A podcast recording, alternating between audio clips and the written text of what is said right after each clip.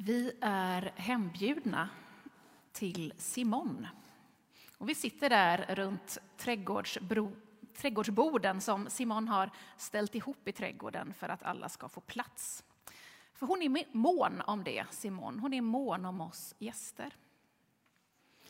Jag vet inte riktigt vilken roll som Simon har i vårt samhälle 2022. Kanske jobbar hon i skolan, inom kommunen, kanske här i kyrkan eller så har hon gjort sig ett namn inom kommunpolitiken.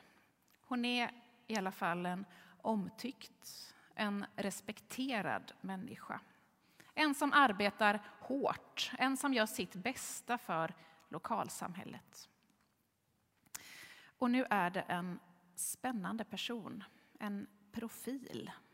Kanske skulle vi kalla honom profet som har dykt upp här i vårt samhälle.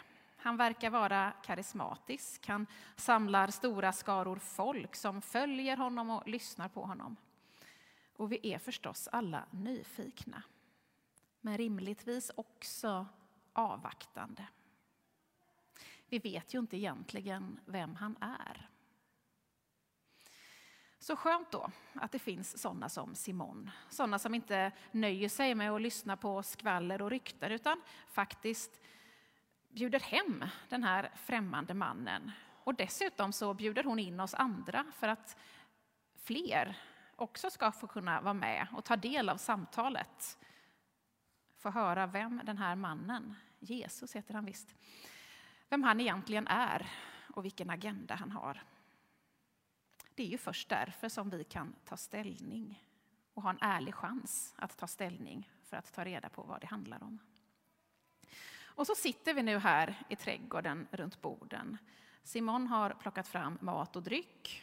Hon är en god värdinna. Och man märker att hon är omtyckt också i sitt grannskap. Emellanåt passerar folk förbi på trottoaren och hon hälsar och byter ett ord med alla som passerar.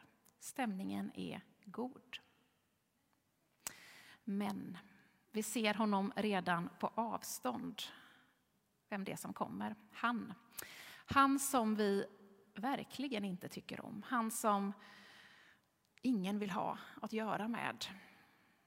På något sätt har han gjort sig omöjlig. Vilket tänker du är hans brott? Kanske har han missbrukat makt och svindlat bort pengar som skulle gått till samhällets svaga men som istället fyllde hans egna fickor. Kanske har han begått ett sexualbrott. Kanske har han på något sätt skadat eller förlett ortens barn. På något sätt har han gjort sig skyldig till vad som är ett trauma för hela samhället, för oss alla. Begreppet syndare låter väl lite gammeldags. Men han är ingen bra människa. Ingen som vi vill ha något att göra med. Och han har bara sig själv att skylla.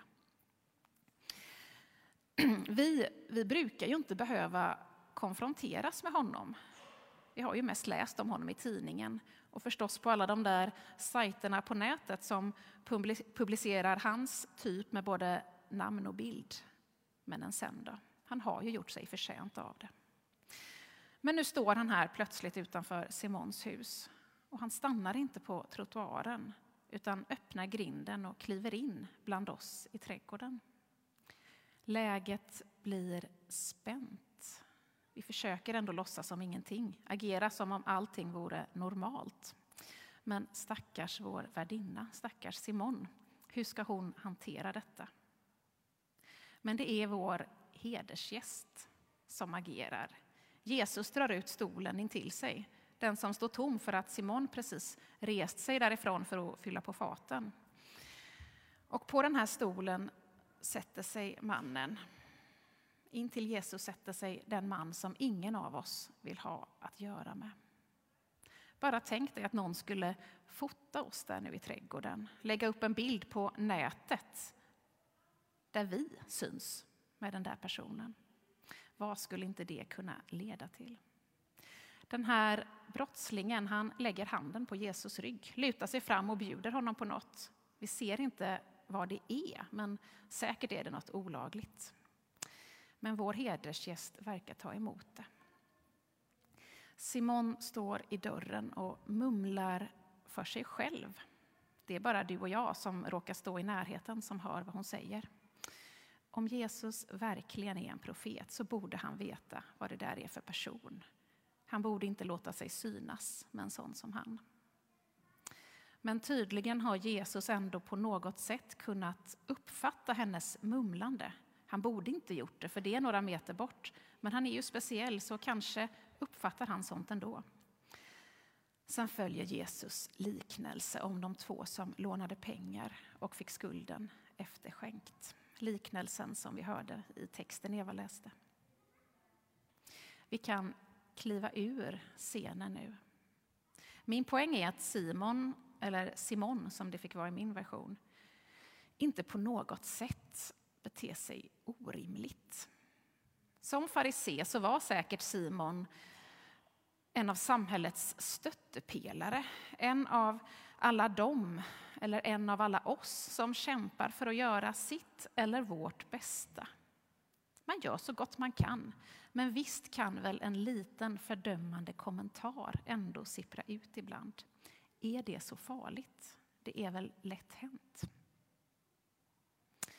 Men för den som är utstött. Synderskan som i min liknelse blev en man.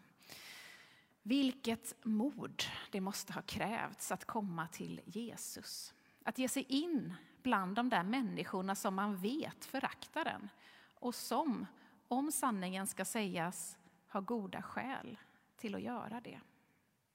Men vad ska man då göra? Gjort är gjort. Kan man inte få en andra chans? Jo, av Jesus så gick det att få en andra chans. Trots att ingen verkar vara beredd att ge den där chansen så gör Jesus det. Jesus ser hur stort mod, hur stark tro som krävdes för att våga söka sig in i gemenskapen. Hur är det med oss? Är vi beredda att ge människor en andra chans? Också de som vi tycker har gjort något oförlåtligt kan vi skilja mellan syndare och synd. Det är en sak i teorin när vi pratar om det. Men när det verkligen gäller, ska vi ens kunna förlåta allting? Jag vet inte. I episten Eva läste hörde vi att den som står stadigt ska se till att den inte faller. Det kan vara svårt att hålla sig stadig när tillvaron vacklar. Men när vi faktiskt står stadigt, det är då vi har chansen att sträcka ut en hand och hjälpa den som behöver det. Kanske handlar det om att kliva utanför sin bekväma zon. Vända blicken mot den som står utanför gemenskapen. Och ibland är det inte vi som står stadigt, ibland är det vi som står utanför. Kanske söker vi gemenskap, men får inte plats. Det är ett stort steg att göra som kvinnan i texten. Hon som kallades synderska, men som ändå stod upp för sig själv och för sitt människovärde. Det värde som ingen annan verkade stå upp för. Det kan vara svårt nog för den som står stadigt att sträcka ut handen mot den som behöver hjälp. Men för den som inte står stadigt är det ännu svårare att tvingas be om hjälp. Att tvingas be om upprättelse. Men just där finns Jesus. Just där finns han för att upprätta, för att förlåta, för att bekräfta varje människas värde. Det finns flera karaktärer i dagens evangelietext och vi kan säkert identifiera oss med flera olika av dem i olika sammanhang. Våra prövningar i livet kan se olika ut. Vi hörde i texten att vi inte ska prövas över vår förmåga. Kanske är det svårt att tro på det. Elia hade svårt att tro på det i den gammaltestamentliga texten när han önskade livet ur sig, men ängeln kom och styrkte honom. Ibland är det inte lätt att tro på det, men också när vår tro vacklar är vi på något sätt burna. Också i det till synes hopplösa så finns Jesus redo att upprätta dig och mig. Så får vi tillsammans stämma in i vår kyrkas bekännelse.